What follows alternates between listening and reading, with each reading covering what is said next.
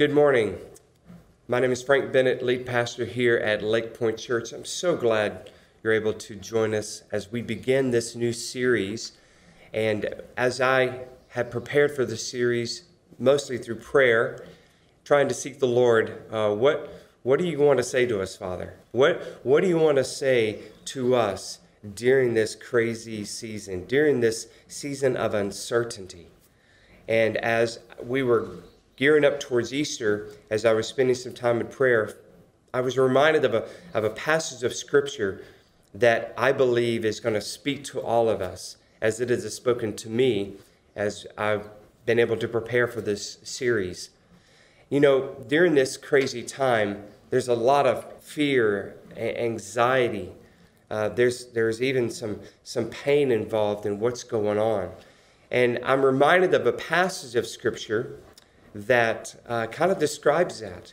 We see this in, in Psalm chapter 22. You know, the whole psalm, that whole chapter, has a lot of fear and anxiety and, and heartache, similar to what we're going through. But I just want to start with the first couple of verses of Psalm 22. And it goes like this My God, my God, why have you forsaken me? Why are you so far from helping me and from the words of my groaning? Oh my God, I cry in the daytime, but you do not hear, and in the night season, and am not silent. You know, have you questioned God during this time? Have you asked God, God, why, why do you feel so far away from me? You know, those are the exact words in verse 1 that, that Jesus used on the cross. We talked about that last week. And as he's on the cross, my God, my God, why have you forsaken me? You know, Jesus had a Psalm 22 moment there on the cross. But it's interesting that after Psalm 22 comes an amazing psalm that we're all familiar with Psalm 23. You know, even with during this time, we're faced with a Psalm 22 moment. We're faced with a Psalm 22 moment that could look something like, uh, like what you're facing. Maybe your Psalm 22 moment is you've lost a job, and you, uh, or maybe you've had to cut back on some hours, and, and you're not going to uh, be able to pay your bills, and there's a lot of fear and anxiety in that. Maybe your Psalm 22 moment is, is the fact that you were supposed to graduate from high school or college. Yeah, you may graduate, but there's not going to be a, a whole lot of celebration going on like there normally is. Maybe your Psalm 22 moment is the fact that you're on the front lines in the medical field and you're just tired and, and, you're, and you're afraid of, of maybe bringing some virus back to your family. Or maybe your Psalm 22 moment is deeper than that, and you've maybe have lost a family member or a loved one. You know, we all experience Psalm 22 moments. And, and I know that right now, this Psalm 22 moment, it, it looks different for, for everyone. But I, I feel like God has a message for you today. And that message is this hold on for your Psalm 23 moment. Get ready for your Psalm 23 moment.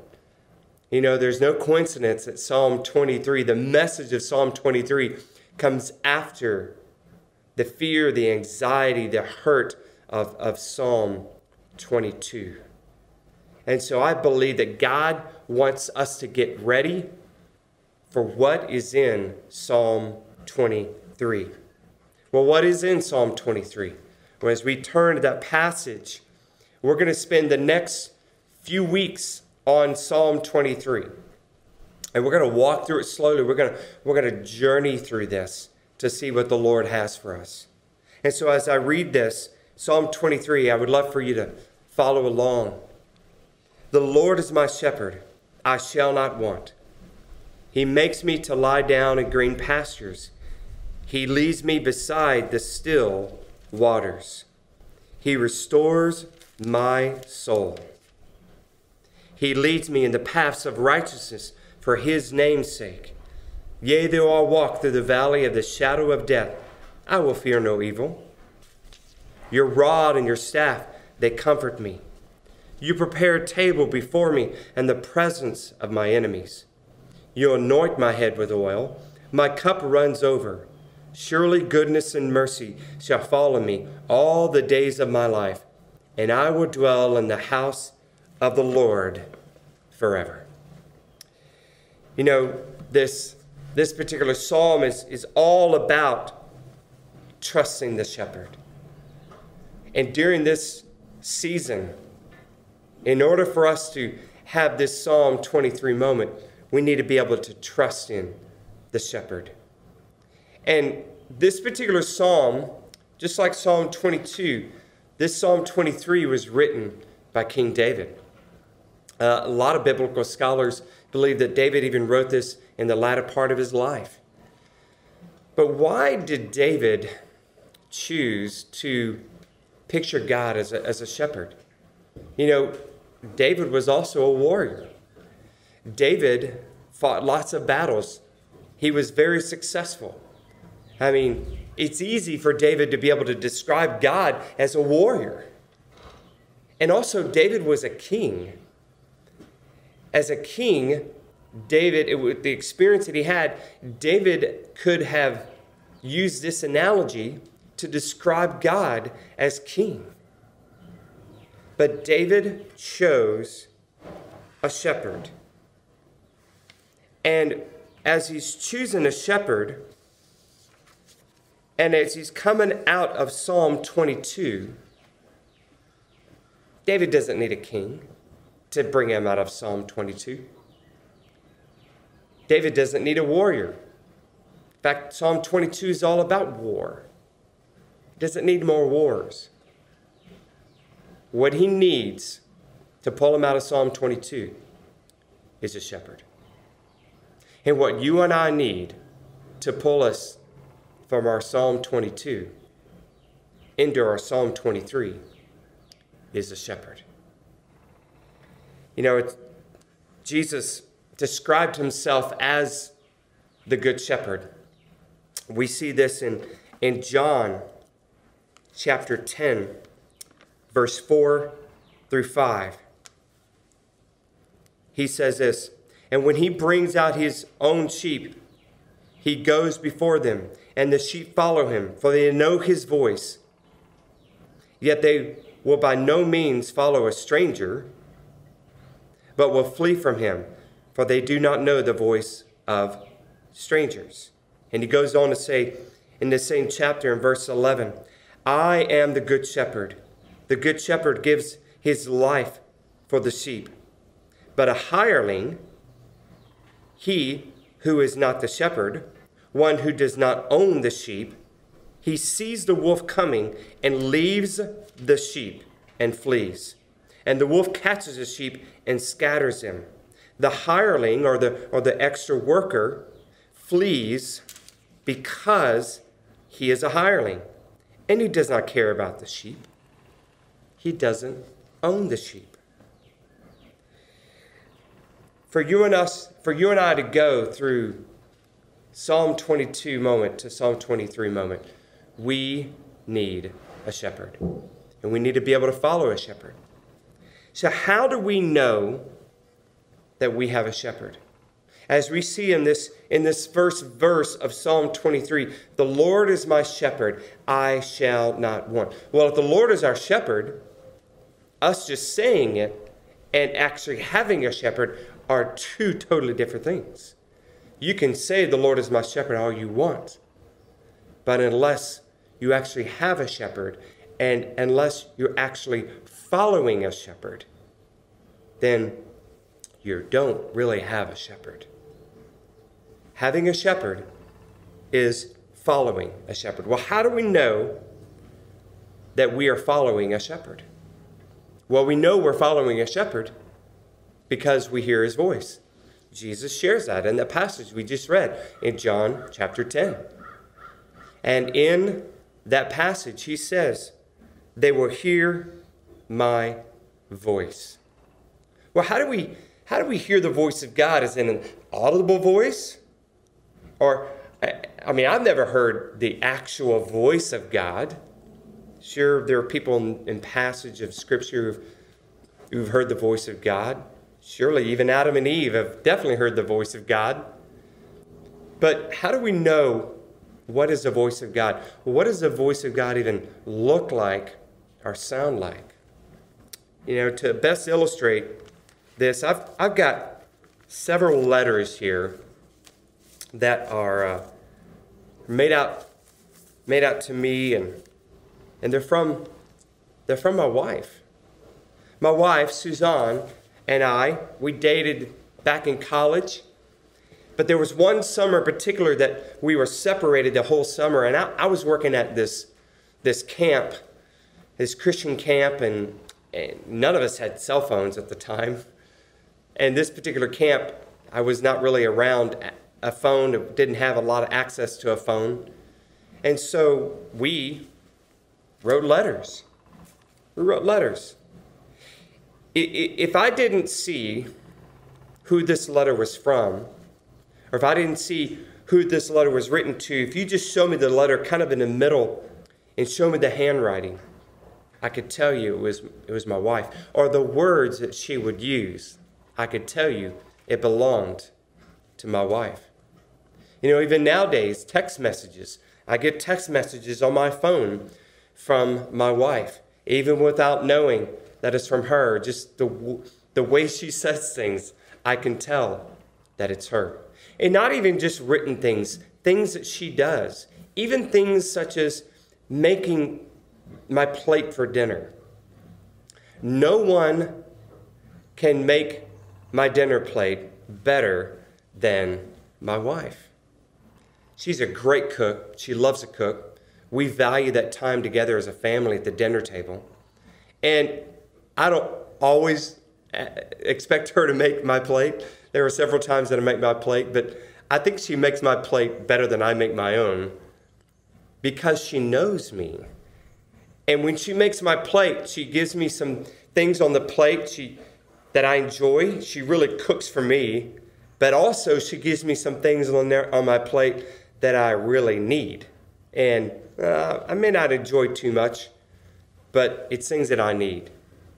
You know, God is God speaks in very similar ways. You know, like like these love letters, He's given us a love letter in, in God's Word.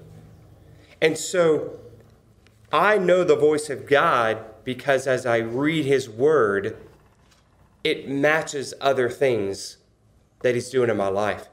He'll put things literally on the plate of my life, things that I enjoy about this life, as He's given life to the fullest. And He's given me abundant life. But He also puts things on my plate that I, I kind of need.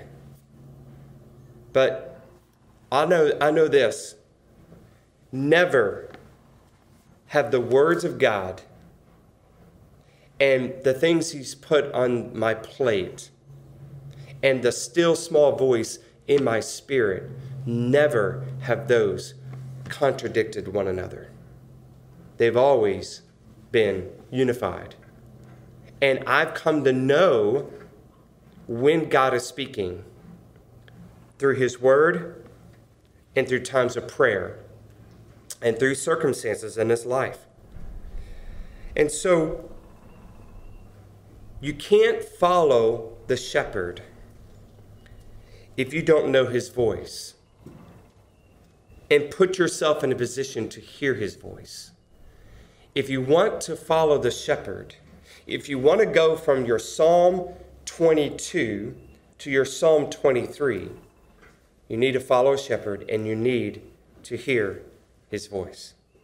Another thing we, we find in that passage in John chapter 10 is you know that you have a shepherd is when you're owned by the shepherd.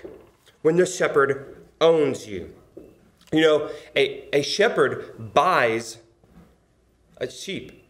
You know, he, he, he buys a sheep, and then uh, the next thing he does, he, he takes a knife and he actually cuts a particular mark in the, in the earlobe of each sheep. And he brands that sheep and he marks it as his own. And, and he does it because, hey, I own this sheep. You know, you and I, much like sheep, we were bought with a price. We were bought with the blood of Jesus Christ. And then we were marked by the Holy Spirit. If we have chosen Jesus Christ as our Lord and Savior and invite Him to be Lord of our life, and if we follow the Good Shepherd, then we're marked with the Holy Spirit.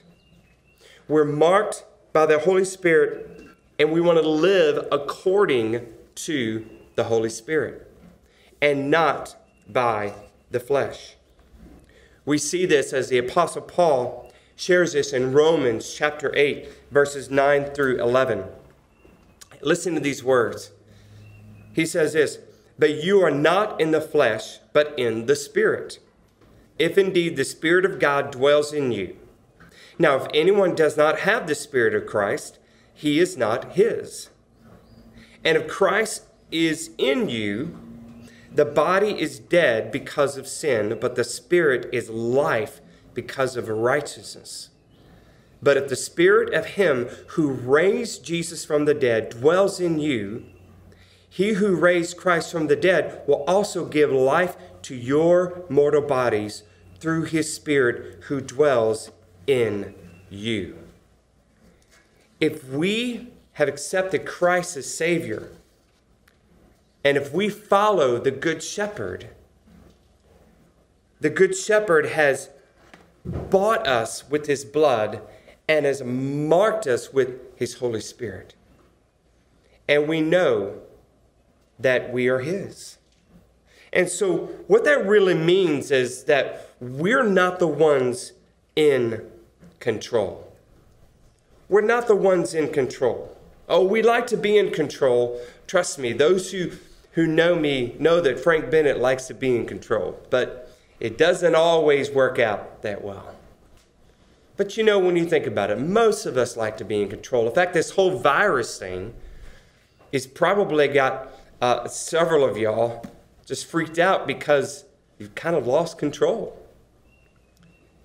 And because we like to do things our way, we think, we think we can take care of ourselves. We think we can do things ourselves and do things on our own.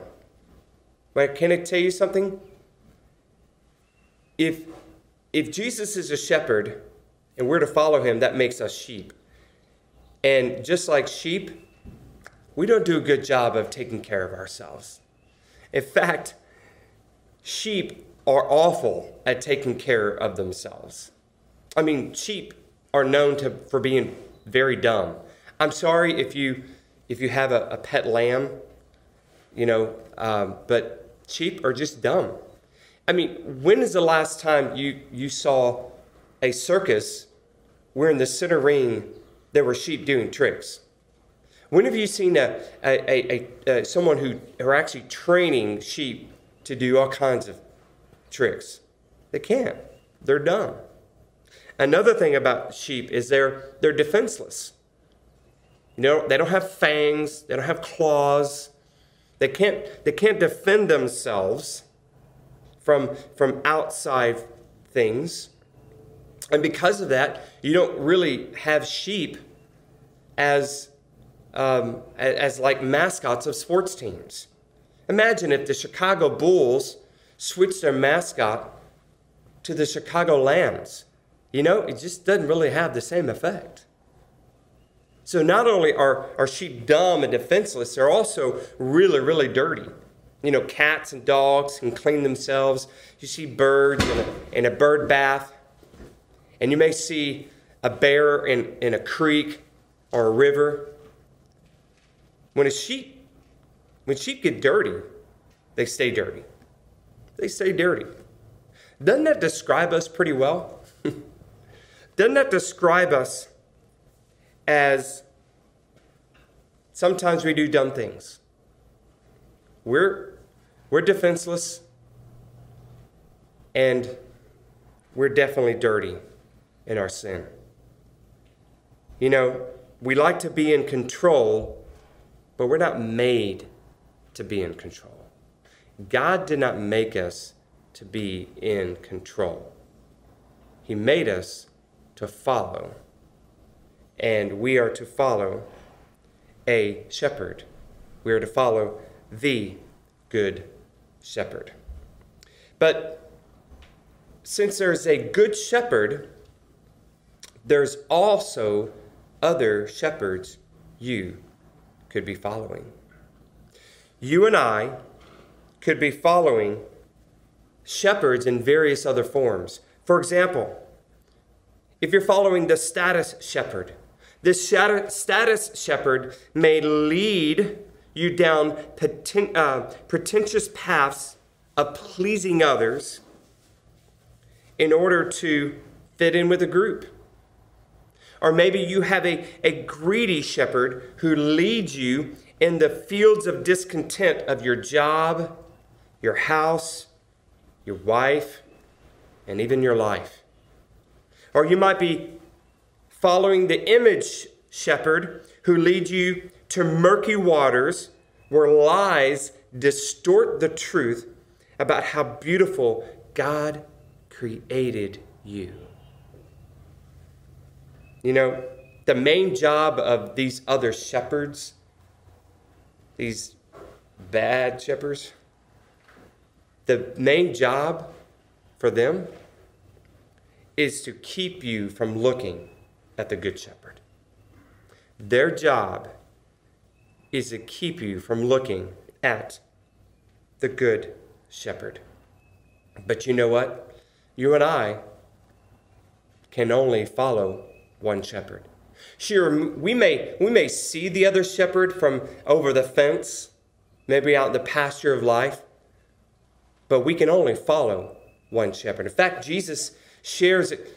You, you, you can only have one master. You, you can't have two masters. It's impossible. And you can't follow two shepherds. So let me ask you a question. Which shepherd are you following? How do you know when you're following the wrong shepherd? That is a really important question. How do you know when you're following the wrong shepherd? I'm going to tell you. Here's the answer. You ready? You know you're following the wrong shepherd when you're always wanting something you don't have. When you're always wanting something you don't have. Because you see, it goes, it's the opposite of what Psalm 23 1 says. Because when the Lord is my shepherd, the Lord is my shepherd, I shall not want.